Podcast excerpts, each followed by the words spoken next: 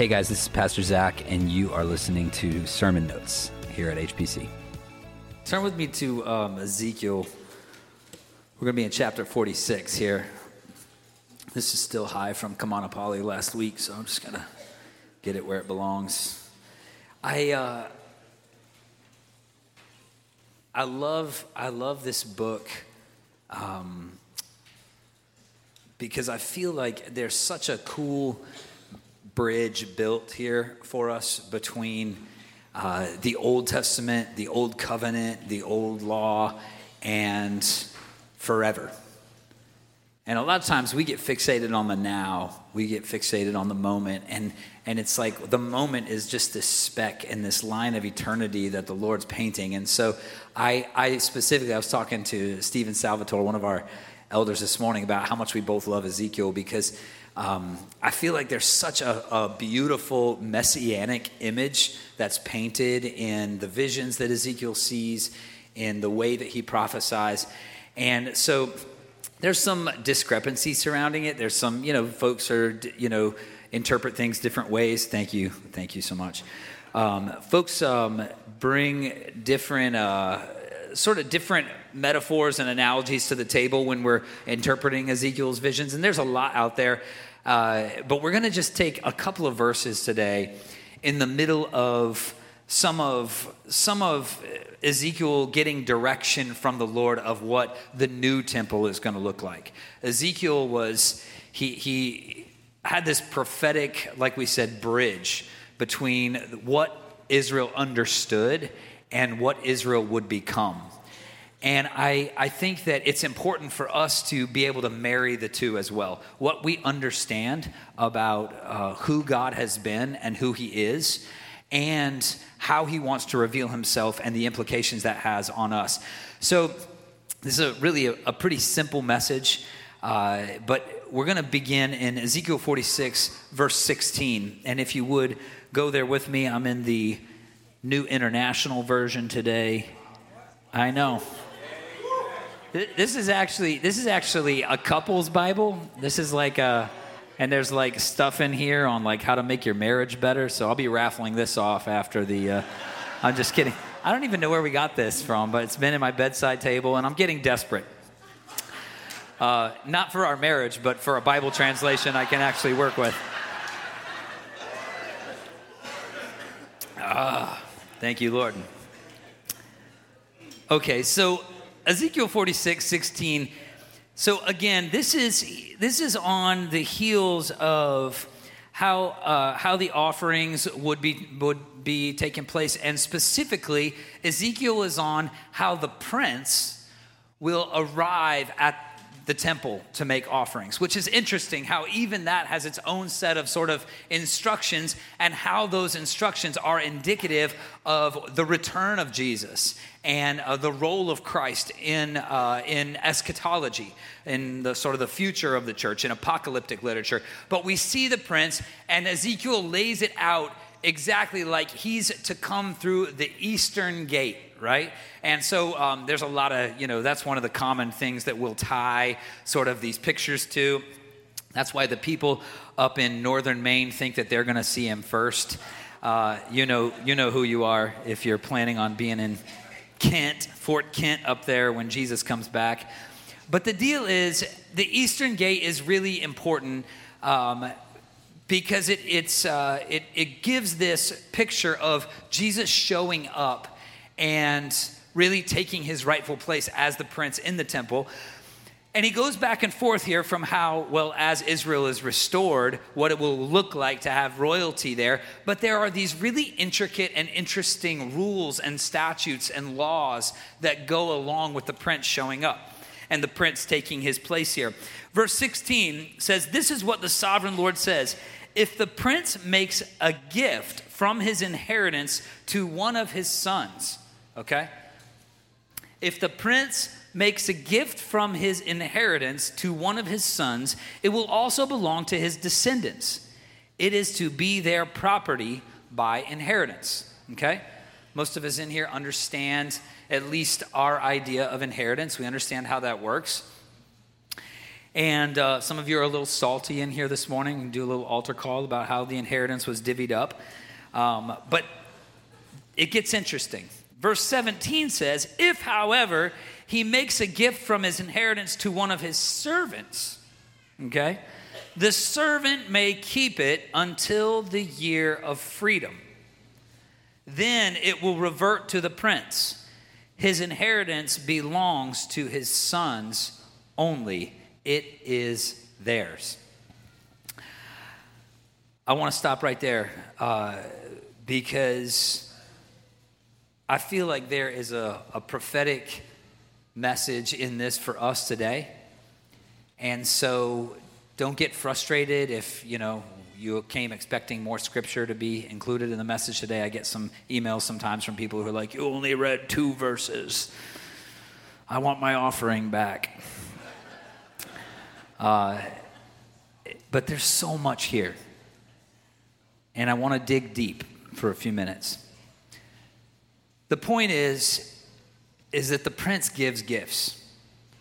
He gives gifts to his sons and he gives gifts to his servants. Some of your Bibles might translate that slave. And I think it's interesting to hear Jamal up here talking about uh, the idea of a slave giving himself over to his master completely in his free will, deciding that it's better to be a part of this family than it is to work for this family. And that's kind of where we're going this morning because I think we understand the, the idea of, of inheritance. You know, we love Romans telling us that we're going to be co heirs with Christ. We love the idea of being called sons and daughters of God, right?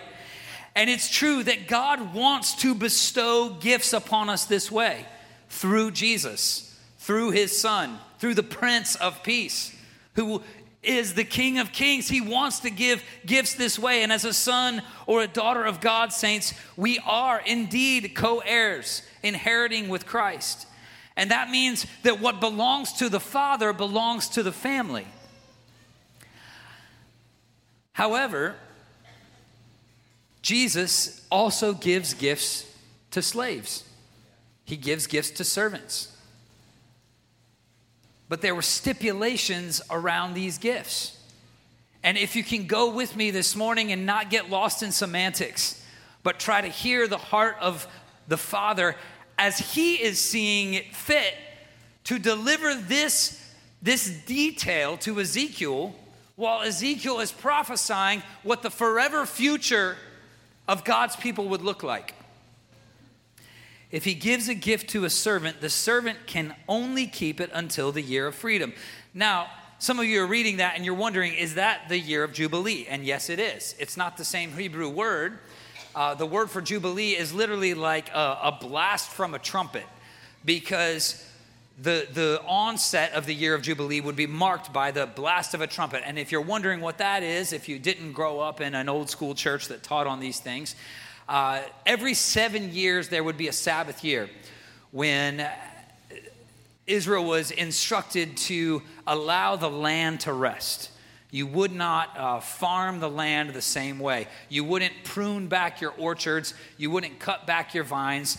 And you were not allowed to store up what, uh, what came forth that year. You could live off of it, you could eat off of it, what was there, but you, you didn't work the ground. Whatever came naturally, you were allowed to take. That was every seven years, and it was called the Sabbath year. But every seven Sabbaths, every seven sevenths, which to this day people are arguing over whether that's the 49th year or the 50th year, but every seven sevenths, there was what was called a year of Jubilee. Now, the year of Jubilee, many of us today, we understand and have been taught that the, the year of Jubilee was when all debts were forgiven. And we love the idea of that, don't we? Anybody with student loans in here this morning? There's a, there's a friend of ours I used to play in a band with. and uh, he, he doesn't go here anymore, so I can say this, at, at least in the first service and uh, and he was told by his dad. How many of y'all are just grateful for your father's wisdom passing down? So his dad's infinite wisdom imparted to him was this: if you don't pay your student loans, they will just go away.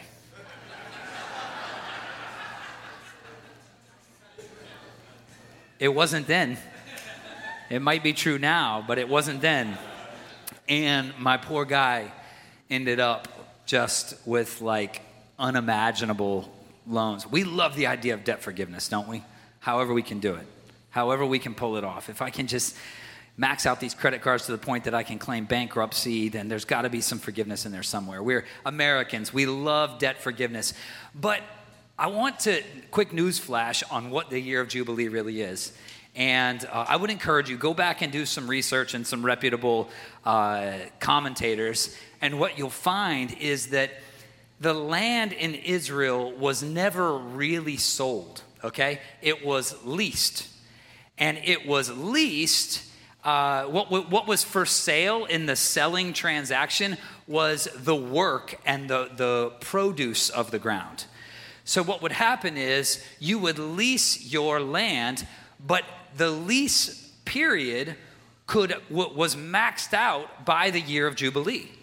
So the 49 years would have been the maximum number of years. And at the end of that, the year of Jubilee was a lot less like debt forgiveness and a lot more like a mortgage burning party. Because it was at that time wherever you wherever you uh, came into contract along those 49 years it would be the difference between that and the next year of jubilee. And that's how that contract was written.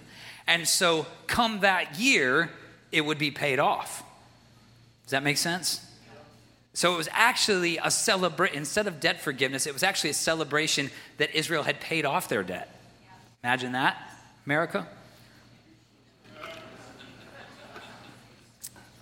Wusa. I love this because it, it, it's a picture again of how the Lord is interested in preserving inheritance. The reason he wouldn't let the land be sold but only worked is because when Israel first came into the promised land uh, under the leadership of Joshua, as, as we talk all about the military victories that took place and how they, you know, they fought this nation and the Jericho fell down and they, they beat this tribe and so on and so forth. But what was happening was the land was being distributed. And at the year of Jubilee, it would be redistributed or re-allotted or reverted rather back to the families and the tribes to whom it originally belonged.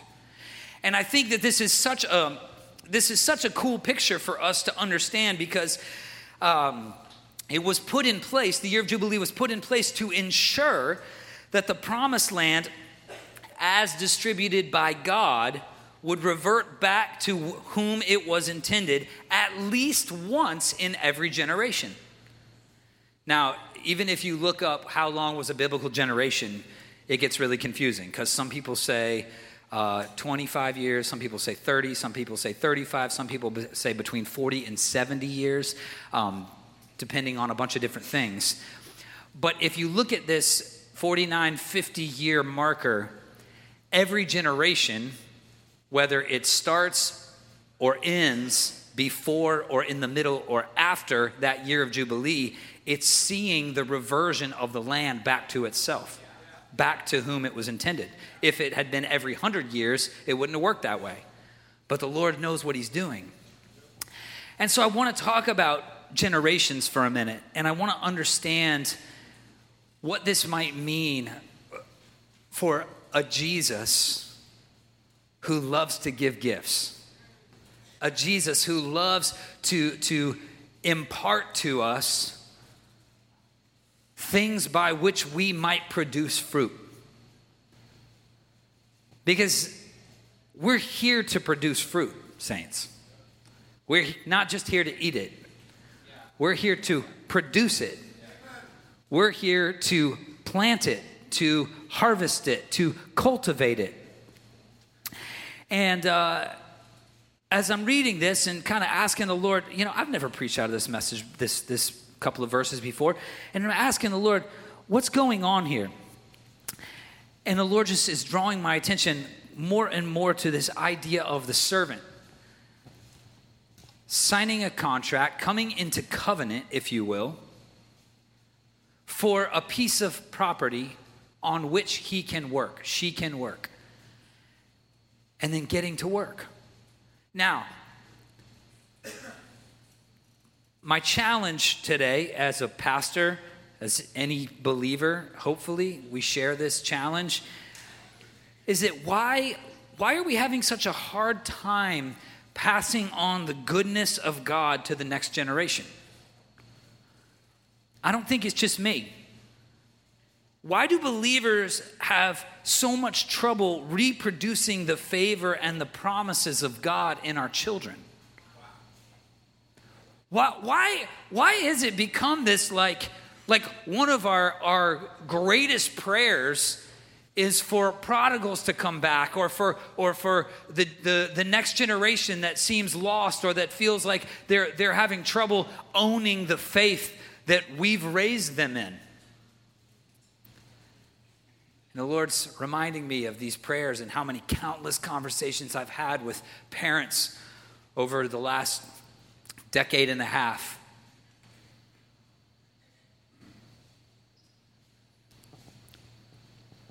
And I believe, saints, it's because that while we have the heart of a son or a daughter of God, we still have the mindset of a slave. We still have a mindset of a slave. And the difference is incredibly important when it comes to fruit, when it comes to legacy, when it comes to passing something on. Because for a slave, see, here's the funny thing for a slave, the year of freedom, which by the way, again, it's not called in Ezekiel the year of Jubilee, it's called the year of freedom, Deror. roar, this word, some of your Bibles might translate liberty, the year of liberty. And again, as modern American Christians, it's so easy to read that and jump up and down because we're so excited that our debt is forgiven or that maybe our debt is paid off. Either way you look at it. But if you can see this through the eyes of the Father, if you can see this through the eyes of the one who gave the gift, here's the funny thing when Jesus gives gifts, he doesn't want them back. The only difference is slaves get gifts too, but sons don't have to give them back. Sons don't have to pass them back when the year of freedom comes. What's the year of freedom? Well, that word deror, uh, that word is actually it, it comes from this sort of root meaning that means spontaneity of outflow or free flowing. The first place it's used, this is so beautiful. The first place it's used is in the first ingredient that was given for the mixture of oil that was to be used to anoint the tabernacle. Going all the way back, you know what it was? Myrrh. 500 shekels of free flowing myrrh. Pure is another word associated with this idea because when it's flowing free, it hasn't sat there, it hasn't, uh, you know, fermented or whatever else can happen. It hasn't become cesspoolish. It's free flowing, so it's clear, it's pure, it's fresh. And as I'm reading this, I'm asking the Lord, what, but what does that mean? What does it mean that you, you mark a year of, uh, of freedom, a year of Jubilee? You set this aside, and by the way, Israel was sort of notorious for not practicing the year of Jubilee. And so it is said in Scripture that the number of years they spent in Babylonian exile corresponded to the number of Jubilees they forgot about. There is a bondage association here without not understanding what's happening, right? But I'm asking the Lord, okay, what, what, is, what is this spontaneity of outflow? What is this overflow, uh, this, this, um, the, this rapidly moving overflow? And I, I feel the Father sort of like prodding me on this. He says, Well, what does it sound like to you? It sounds like a move of the Holy Spirit. It sounds like a move of the Holy Spirit. A spontaneous overflow of something pure something fresh, something that was the first ingredient in how the tabernacle was to be anointed, the fragrance that would be smeared on all of these priests and all of these articles and all of this furniture. Okay, I can go with that, Lord. And so, as I prayed into this, I felt like the Lord draw my attention to the difference between the slave and the son in this setting, both of whom have received gifts, both of whom have land which they can work, both of whom are bearing fruit for a generation. But for a slave, the year of freedom and favor, the year of liberty, for a slave, see, I don't think he'd be looking forward to that year. We like the idea of it because, oh, mortgage burning, yeah, that sounds great. But for a slave, the year of Jubilee separates you from what you've been working for. It separates you. It says, okay, this is the reminder every 49 years. Here's another letter in the mail that just reminds you that everything you've been working for isn't really yours. You've been earning enough to live on, but not anything to pass on to the next generation. For a son, for a son, the year of Jubilee points toward everything you're working for, points toward everything that you value. You see, in this, in this time period, it's one thing they got right they understood that no matter how bad we want it, we have to want it more for our children. No matter how, no matter how uh, much we're desperate for it, we need to be more desperate that our grandkids see it than we are that we do. And so, saints, if you can come with me on this trip for another minute or so, I'm asking you to understand that a move of a holy of the Holy Spirit today, which by the way, oftentimes feels like it comes along right around once every generation. A real outpouring, real revival. But what's interesting about it the anatomy of revival. What's interesting about if you if you really break down what a move of the holy spirit does whether it's on like a, a, miniature level like in a in a in a sunday morning service at an altar or on like a national level with like uh, a great awakening type type move. A move of the spirit saints exposes the difference between the mindset of a slave and the mantle of a son And I, I wonder today if that's why many believers are afraid of that move.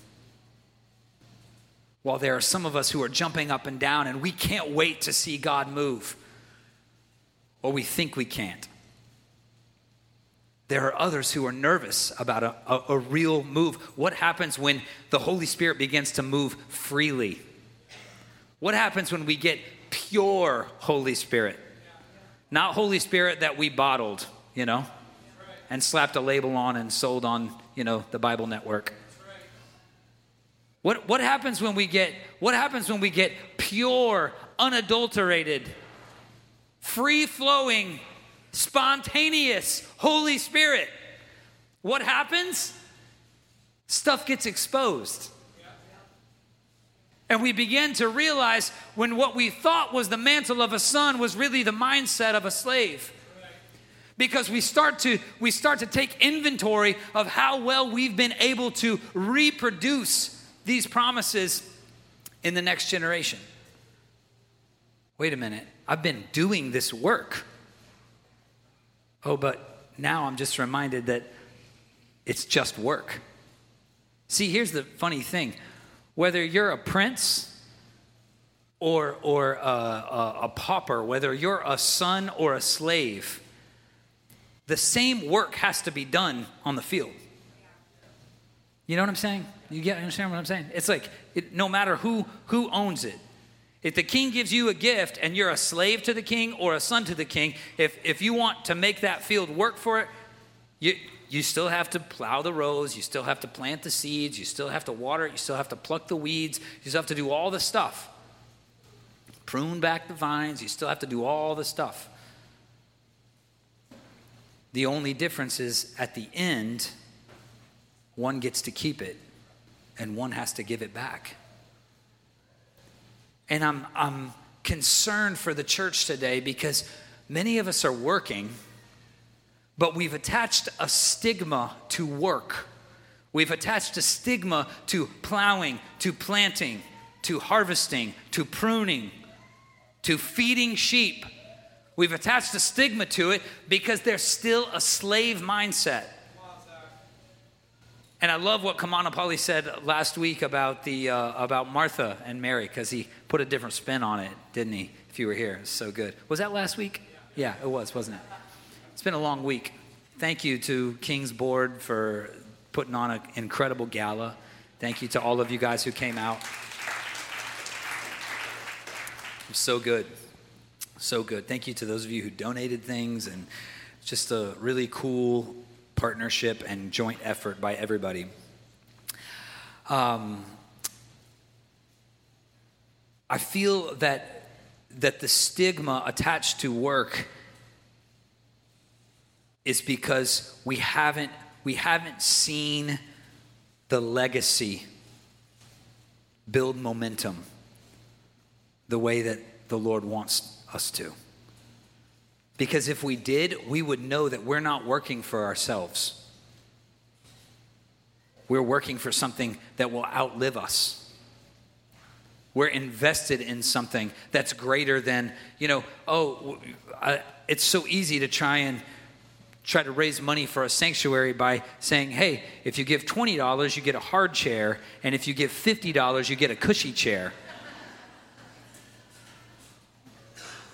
But if we said, if you give $20, you get a hard chair, and if you give $1,000, you still get a hard chair, but your kids get a place to grow up and be baptized in the Holy Spirit and receive the call of God on their lives. See, there's a difference there. We, we've got to be able to, to see the next generation. And with the mindset of a slave, all we think about is the work and what we get out of it in our lifetime, in our generation. And so it's easy to get jaded. It's easy to, to, to develop like, a, like PTSD around the work that's required of us for the kingdom in order for the kingdom to come. It's easy for us to, to why? Because we're still thinking like slaves. We're still thinking that we have to give it up. We're still thinking like, like who are we? Who do we think we are being afraid of death? That was my that was my greatest problem with COVID. Not that COVID was a conspiracy, although, you know, I love those conversations too. My great my my my my favorite conversation was like, so we all die. I'm thinking that'd save us a lot of trouble. It means nobody has to deal with whether or not they get hard seats or cushy seats. We're all getting hard seats in heaven. I'm like, I'm like, we, we lose sight. We lose sight of the legacy. We lose sight of the inheritance. We lose sight of the most important piece of all of this. And everything becomes fear based. Well, what happens when this expires? What happens when this is over? What happens when, when it dries up? What happens when the Spirit moves? And I'm exposed as a slave instead of a son. Because until the Spirit moves, we're all just down here plowing. Until the Spirit of God moves, we're all just down here working, toiling. We're all just down here doing it. John says it, doesn't he? He says, The servant abideth not in the house a long time. Why? Because the Spirit's going to move in order to identify a generation of sons, of daughters. Creation is longing for the manifestation of the sons and daughters. And you know what's crazy? It doesn't happen until the Spirit moves. And when the Spirit moves, all of a sudden we see those who, who are still bound up in religiosity. We see those who are still defined by law, who are still working towards uh, some element of favor. And then on the other side of that move, you also see real sons and daughters, the ones who are afraid of nothing. The ones whose only concern is to make sure that this field is ready for the next generation. To make sure that this parcel of land that was given to me is passed on in such a way that it can yield a greater harvest than it ever has. I um I think many of us in a lot of ways we've talked a lot about the revelation of the Father and over the last couple years just how I believe that the marker of the revival that we're in is not a revelation of the Son or of the Spirit as much as it is a revelation of the Father and understanding his heart in a way that we haven't. And in a way, I, I would say that is the move of the Spirit right now. Um, that is the, the active agent of the Trinity, the Holy Spirit. That's what he's illuminating and revealing to us is a rediscovery of who the Father is and what it means to call ourselves children of God. Because it's so cliche, isn't it? It's so like, I'm a child of God, Father Abraham and many sons. It's like the Christian twister, you know? A little workout in there, too.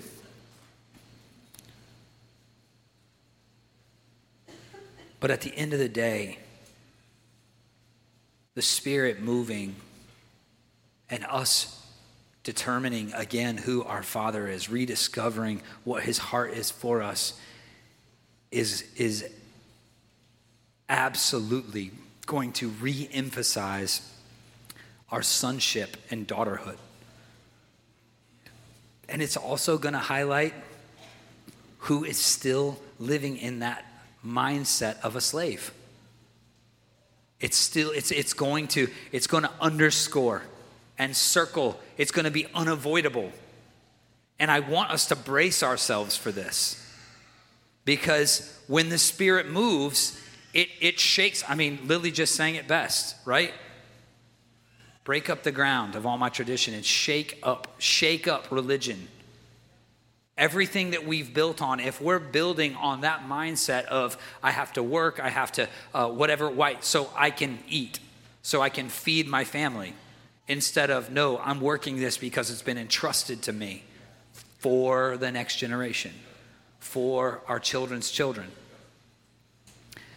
That's why it's so easy to get up here and talk about King's Academy. That's why it's so easy to get up here and talk about SOS because the investment of education is not for the, the pompous arrogance of academic achievement, it's for the sake of investment. It's for the sake of seeing a generation grow up and understand the Word of God and the heart of the Father to walk in the power of the Holy Spirit. And I think we're all on this journey. We all start off as slaves. We all start off in bondage, for all have sinned and fallen short of the glory of God. And as God revealed himself to Egypt in him rescuing them from, from, uh, from slavery, so too does he reveal to us himself as Father. Yesterday, I was um, down the street at the O'Briens. They called up, they were having a graduation party for Nevaeh they called me up and they Doug was like, "Hey, I've got some mulch here that needs to be gone by the time this graduation party starts." And I'm like, "Oh, cool! Like I'll come." I'm thinking it's like a tractor bucket load or something, and I get you know see the picture, and it's like a mountain of mulch. And he needed it moved so people could actually pull in the driveway, you know. And so I'm like, "Oh, this is awesome!" So I grab Sawyer, and I say, "Sawyer, drive the tractor down to the O'Briens. I'm gonna be right behind you with the trailer." And so he takes off down the street, and I am driving behind him, flashers on, proud as a peacock. You know, my son is driving a tractor. You know, you move to New England and you're not sure if you're able to pass on the redneck inheritance until until you see your son. like, got my phone out, taking pictures of him, driving down. You know, it just blessed my heart. And uh, out of all the kids, he definitely got the most redneck DNA. and I'm just excited about that. And, um, and so we, we, we back up into the driveway, and he's up there, and, uh, and I'm scooping it up, dumping it in the trailer, and him and Doug got the shovels out, and Carrie came out with the blower. It was like a family affair. Caitlin came out. Thank you, Caitlin, for just project managing. Uh, just making sure everything was safe, holding us, you know, OSHA standard, checklist, hard hat. Thank you for that. What a blessing. And uh, came out just to make sure we were going to be done by the time the party started. So, like, what a blessing there, too. Anyway, so we're like at the very end, everything's done, we're blowing it off, everything's beautiful. Sawyer hops on the tractor. I'm like, all right, take the tractor home, buddy, and I'll meet you back. And I'm blowing, and out of the corner of my eye, I see the trailer like jolt, like this big, like gung. And I'm like, and as I turn over, he had driven the tractor into the car there. And I was like, oh, dang.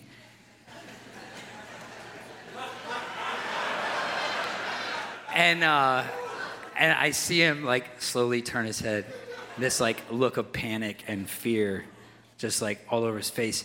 And I'm telling you guys, the Holy Spirit is working on me. Like I, I, I cannot think of a time when I was this sanctified. Okay. and I saw his face, and I was just like overwhelmed with this. Like all I want to do is like make sure he knows that it's okay. Like all I want to do is just like tell this kid, thank you for coming up in here and helping me today. And so I was like, it's all right, buddy. Don't worry about it. Don't worry about it. It's like, it's fine. Why don't I, I'll, t- you know, now there's people arriving and like there's, the O'Briens have way more expensive cars than we do. And I'm thinking, let me get the tractor down to the end of the driveway. You know, then you can drive it back home. Because I think, you know, he thought he was like in big trouble. And I'm like, you know what? It's all going to be yours one day. It's all going to be yours. Isn't that how it works? If I can get out of the mindset of a slave and start thinking like a son, if I can get away from working for the sake of making things as nice as they can be now, and instead, the more important thing, more important than the rear quarter panel of our vehicle, right, is how my son walks away from this thing. What is he carrying? What's instilled in him? What, what does he get to keep forever long after we trade that car in? And, saints, I, I want to encourage you, not, not just when it comes to your children, but when it comes to yourself. Like, this isn't just about giving your kids free passes on like epic fails. That's, that's not what this is, although that's part of it. It's about understanding the bigger picture of what God wants for us. And that when the Spirit moves on your heart really freely, when we really take the restrictions off Him, which is what we aim to do here, that's what HPC is, that's why we're here, is to surrender to the Holy Spirit. That's why we're here. It's to hear from Him like an unadulterated, unperverted, untainted, as close to straight from the source as we can get. And when we get that anointing, when we get that free flowing 500 shekels of myrrh, when we touch that year of the favor of our Lord, you know, this is the same word that is used when Isaiah says, The Spirit of the Lord is upon me. He's anointed me to preach good news, to bind up brokenhearted, and to set the captives deror.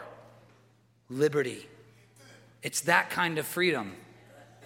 He's talking about captives being set free. But there's a differentiation when the Spirit of the Lord comes upon him. There were captives and there were sons. And he, in that story, is a son. He's now on the giving end, he is now on the releasing end. As soon as you get a gift, when you're a son, you're not even thinking about the gift, you're thinking about who you're passing it to. That's the mindset of a son. And I'll tell you, leading a, a, church, leading an organization that, that has all these different ministries orbiting around and touching and, and interacting and crossroads and all different beautiful, incredible things are happening in different churches and homes, and stuff's expanding all the time. And I'll tell you what, the greatest indicator of a leader to me, the greatest uh, demarcation, the, the, the like, the number one go to thing for Ashley and I when we see people, it's this. It's, it's the, the, however epic their gift is, however awesome their anointing is, however incredible their talents are, and however well they've used them, it disappears into who's on the receiving end. I'll sit down with somebody and they'll tell me all about their ministry, all about their field, all about how they plow, all about how they sow, all about how they harvest. And then you'll sit down with a son or a daughter. And their field is a hundred times bigger than the last one, but all they can think about is who's getting it next. All they can think about is who's on the receiving end. All they can think about, all they can talk about. Because from their heart, their mouth speaks, and their heart is sonship. Their heart understands that when God gave those gifts, He didn't want them back. They understand that, that we're longing and crying and calling out for a move of the Holy Spirit. For what? To remind the sons of what we're working for. And to remind the slaves that when, when you are rescued, when you are brought out of captivity, you have a choice. And that choice is whether or not you want to marry into the family. Because just because you're a slave today doesn't mean you have to be a slave tomorrow. Just because you're a servant today. We love serve language, don't we? Serve teams, we call them. Serve, heart of it. He says a servant's heart.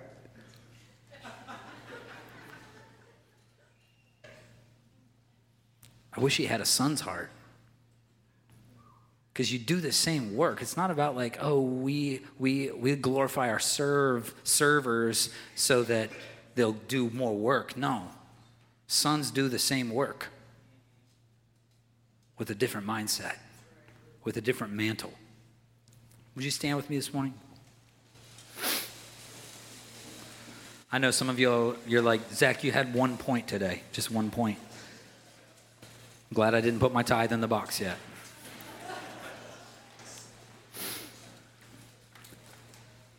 From the giver's perspective, from the king's perspective, you have all this land and you want it worked. So you're giving it out to anybody.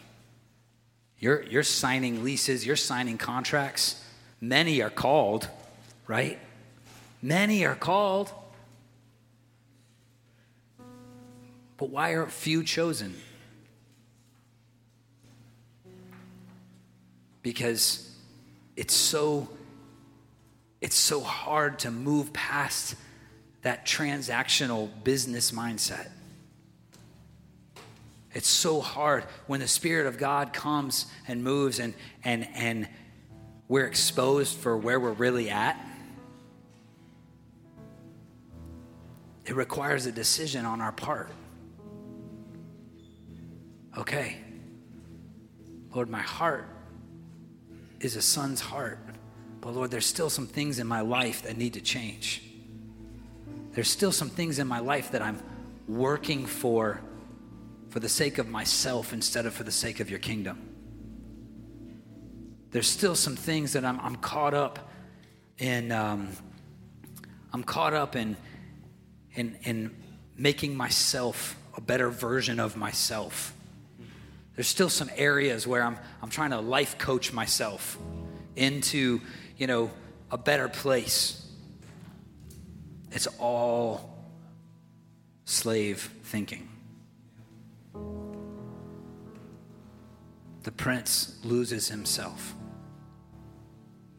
in the gift for the purpose of who receives it.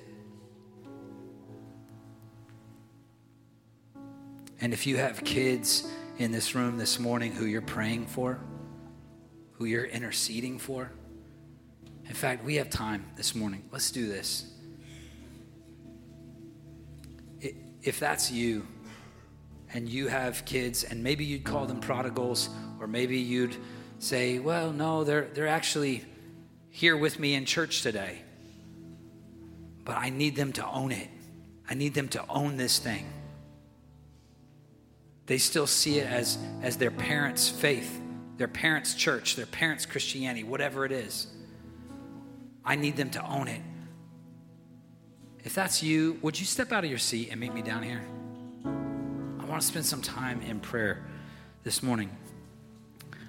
Um, just a few minutes in prayer, but I think there's a key to this.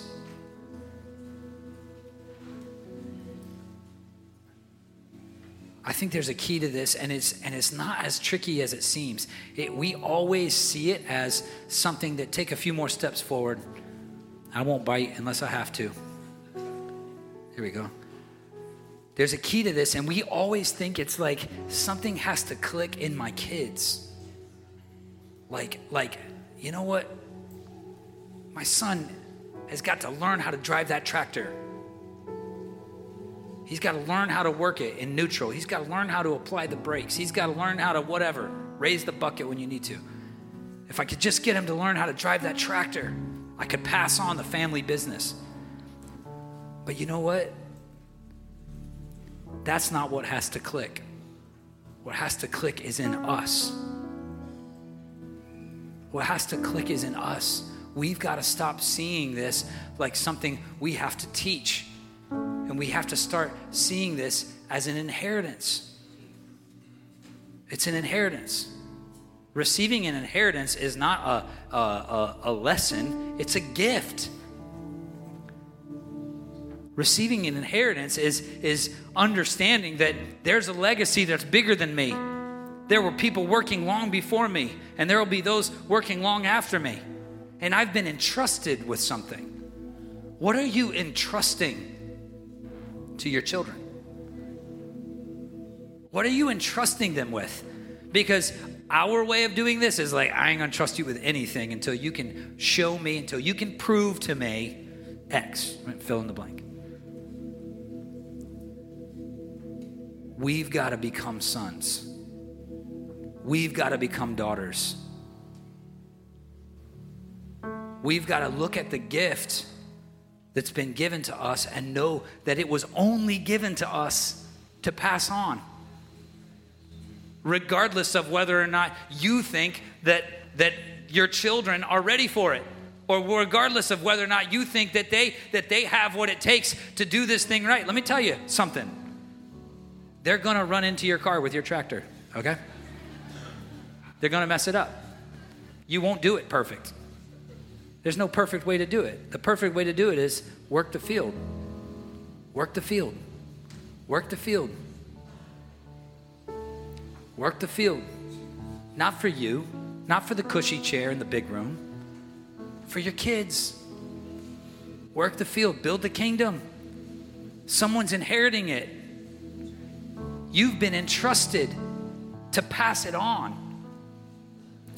And I believe with my whole heart that the move of the Holy Spirit that we pray for, the same move that helps us distinguish, that helps us to feel the conviction that's required to know where I'm missing it, God, that move, that free flowing myrrh, that, that outpouring, spontaneous outpouring of heaven, it's gonna rest on our kids too. You can't make it happen. I see parents trying to drag their kids up to the altar. You know what I'm saying? Twisting, kicking, screaming, and stay there, you know, till you get it right. That doesn't work. You know why? Because that's not free flowing. That's us trying to bottle it, shake it, come home. No. All we can do is, God, until you move again, until you pour yourself out again Lord, help me work this field as a son and not a slave. Forgive me when I haven't been able to see the forest for the trees, when I haven't been able to see the kingdom for the field I'm in. Forgive me when this has become labor intensive and toilsome. Forgive me, when I've reverted back to slave. Lord, give us the mind and the heart of sons and daughters. God, I pray over every one of my brothers and sisters at this altar this morning.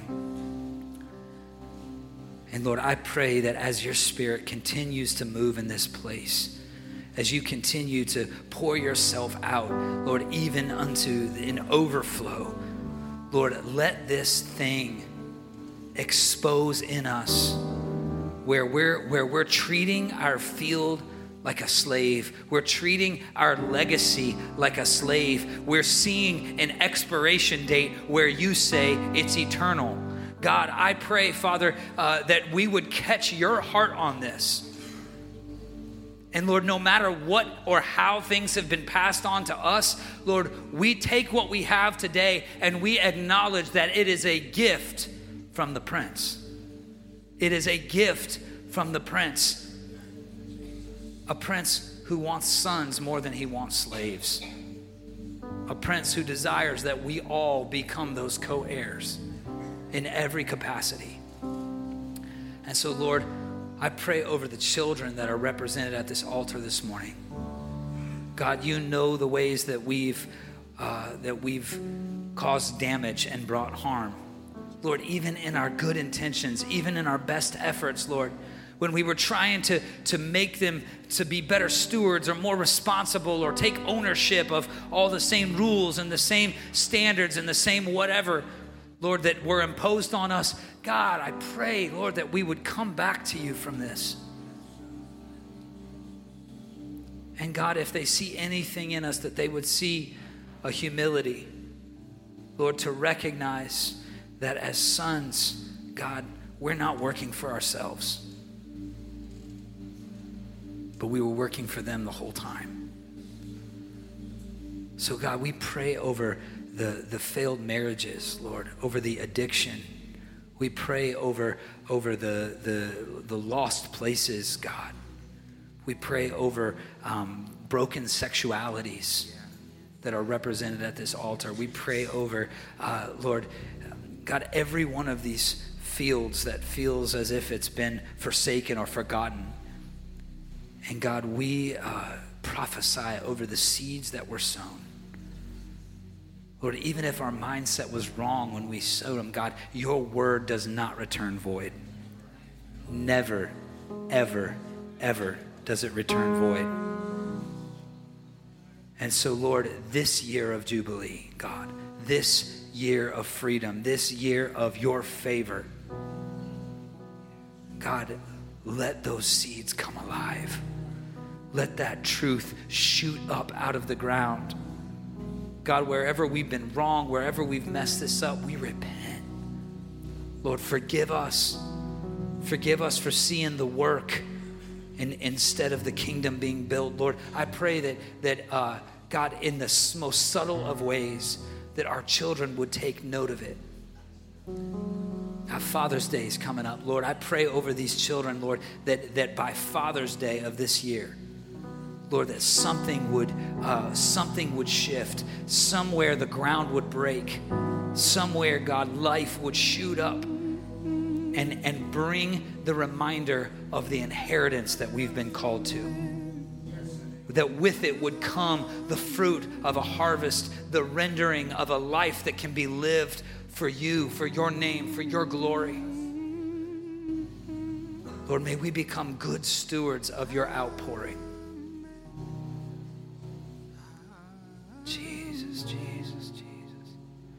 Come on, just before you go, let's sing this together. The Lord bless you and keep you. Make his face shine upon you and be gracious to you. The Lord turn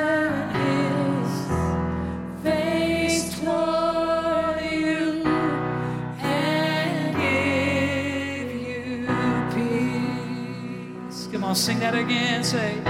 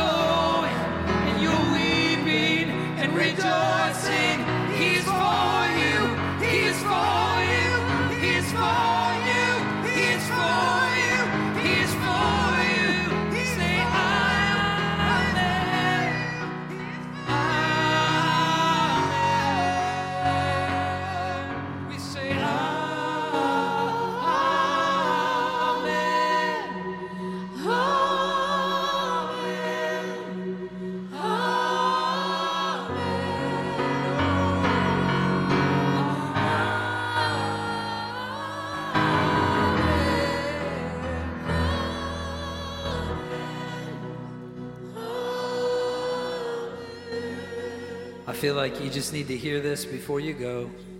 We're going to keep singing this, and if you need to sneak out, that's fine. But just before you go, you need to hear this that whatever it is, whatever it is, whatever the, the blockage is that you feel like your son, your daughter, your children, that generation is dealing with, know this that it is bigger in your eyes than it is in the Father's.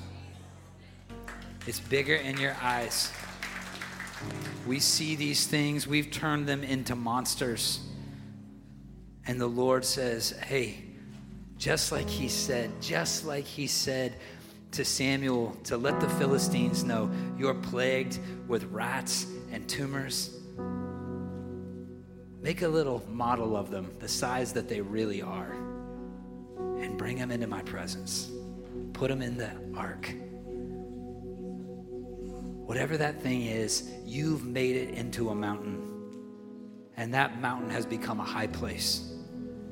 And your prayers and your offerings and your worship have all been marked by what we've made a high place when the Lord said, I don't even see it. I'm not looking at that. I'm not looking at that. I'm looking at the truth that was invested in them, and I see the potential of what it can become. We thank you for it, Lord. This is Pastor Zac, and you've been listening to HPC Sermon Notes. Love you guys. God bless you, and have the best day of your life.